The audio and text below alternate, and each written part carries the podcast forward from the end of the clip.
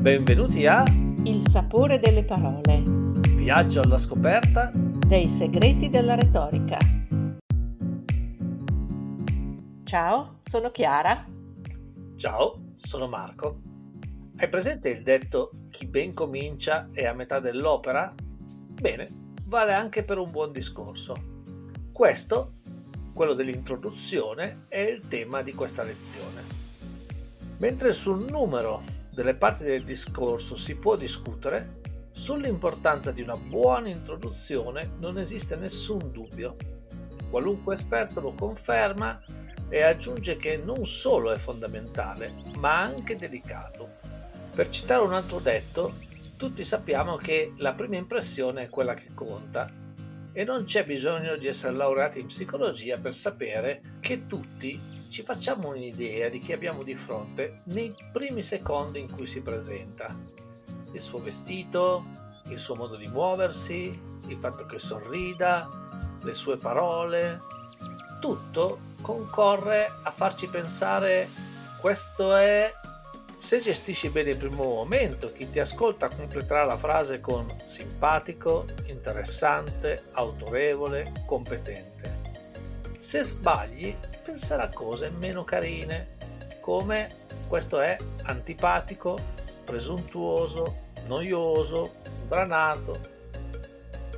Dovrebbe essere chiaro che partire iniziando semplicemente a parlare dell'argomento, partendo dalla prima slide e arrivando all'ultima senza variazioni, è una tattica sbagliata. Neanche i libri sono fatti così.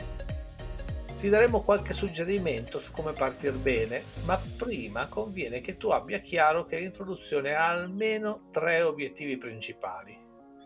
Introdurre l'argomento, creare un rapporto emotivo con il pubblico, catturare l'interesse di chi ascolta. Visti i tempi che corrono, l'attenzione è un bene prezioso e siamo tutti pronti a toglierla a chi non la merita.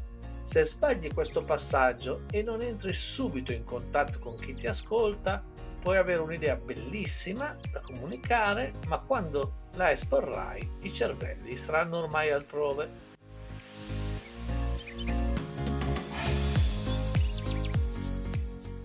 Ci sono tanti inizi possibili, ma non ce n'è uno giusto.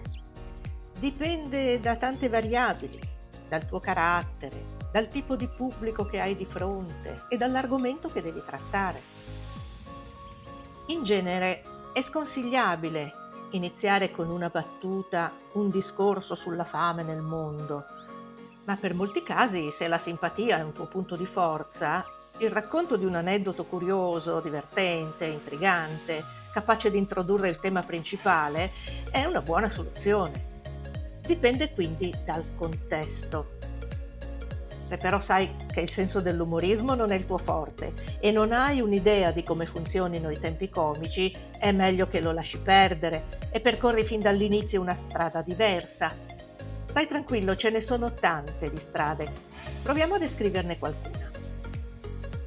Puoi partire raccontando la tua emozione ad essere lì e se sei sincero conquistare la simpatia del pubblico Draghi l'ha fatto quando si è presentato di fronte al Parlamento.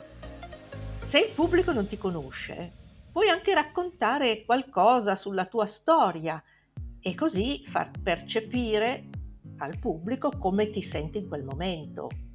Questo porterà chi ti ascolta ad entrare in sintonia con te e ad ascoltarti più volentieri. Se l'argomento poi ti coinvolge a livello personale, puoi iniziare a dire perché quello di cui parli ti sta a cuore. Se riesci ad essere credibile, chi ti ascolta capirà che quello che stai per dire per te non rappresenta solo un principio astratto, ma ti coinvolge. Magari puoi aggiungere anche un racconto del momento in cui hai capito che a te interessava davvero.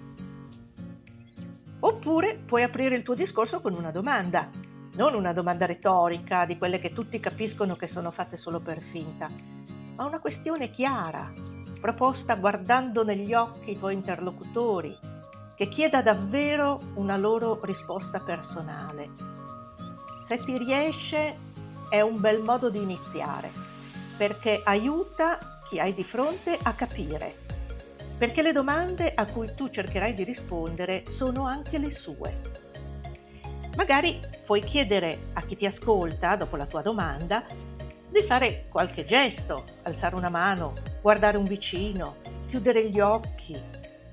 Portare il pubblico ad assumere un ruolo attivo in genere produce un senso di coinvolgimento diretto in quanto accade. O ancora, puoi scegliere di richiamare alla loro memoria le emozioni di un momento che sai che la maggior parte di loro ha condiviso, ad esempio evocando le loro reazioni di fronte ad un, ad un importante fatto che sai che ha turbato l'opinione pubblica e che anche loro conoscono. Se riesci a creare un po' di suspense, proponendo un piccolo quiz o fornendo dei suggerimenti su dove vuoi arrivare senza svelarlo del tutto, potresti stimolare le menti degli ascoltatori e anticipare cosa li attende. Anche un effetto sorpresa può catturare l'attenzione. Lo puoi ottenere citando un dato statistico sorprendente o riportando un'affermazione fatta da qualcuno, magari proprio chi non si aspetterebbero, facendo così scattare la molla del loro interesse più tecnicamente puoi fare anche un elenco dei punti che vuoi analizzare, fornire all'uditore una mappa di quello che sta per ascoltare ed enunciare fin dall'inizio cosa intendi dimostrare, a quali domande vuoi dare risposta. Questa strategia ha un effetto rassicurante e può dare la sensazione di competenza e di padronanza del tema. Soprattutto non dimenticare che l'introduzione deve contenere l'idea fondamentale o, almeno, deve essere il primo passo che ti porterà poi a illustrarla. Il tuo discorso ha un obiettivo e tu non devi perderlo mai di vista, anche quando hai deciso di non svelarlo nella prima parte. Bene, di esempi ne abbiamo fatti a sufficienza a te il compito di allungare l'elenco e trovare il tuo modo di conquistare il bene più prezioso, l'attenzione di chi ti ascolta.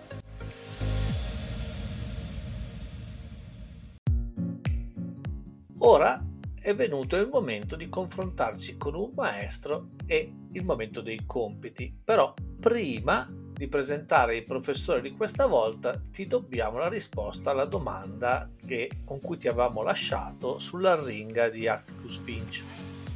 Nel suo discorso l'avvocato è entrato subito in tema, argomentando sull'inconsistenza delle prove. Poi ha ripreso la narrazione degli eventi e infine è arrivato alle conclusioni. La sua introduzione era limitata a un'affermazione secca che costituiva anche la tesi centrale di tutto il discorso. Questo processo non doveva neppure essere fatto. Quindi l'avvocato salta l'introduzione, argomenta, poi narra e infine conclude. Una sequenza tutta diversa da quella che ti abbiamo spiegato, eppure funziona.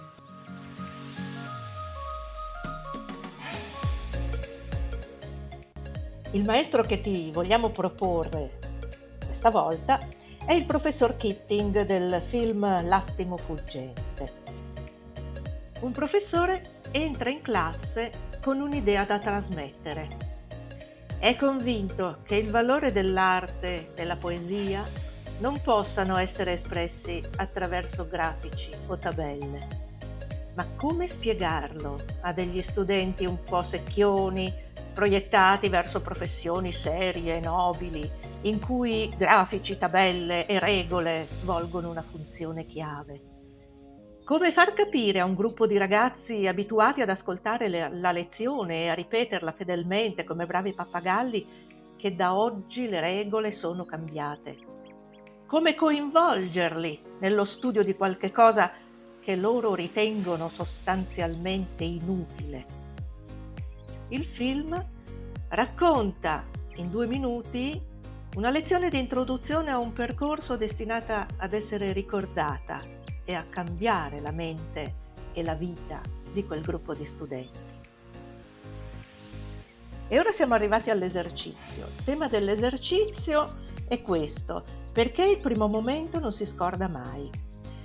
Dovrai svolgerlo in questi termini. Provare ad immaginare l'introduzione di un uh, discorso su questo tema usando due fra le tecniche che ti abbiamo proposto. E non barare, ricordati di filmarti e riguardarti come avevamo detto. Arrivederci la prossima volta da Marco e Chiara.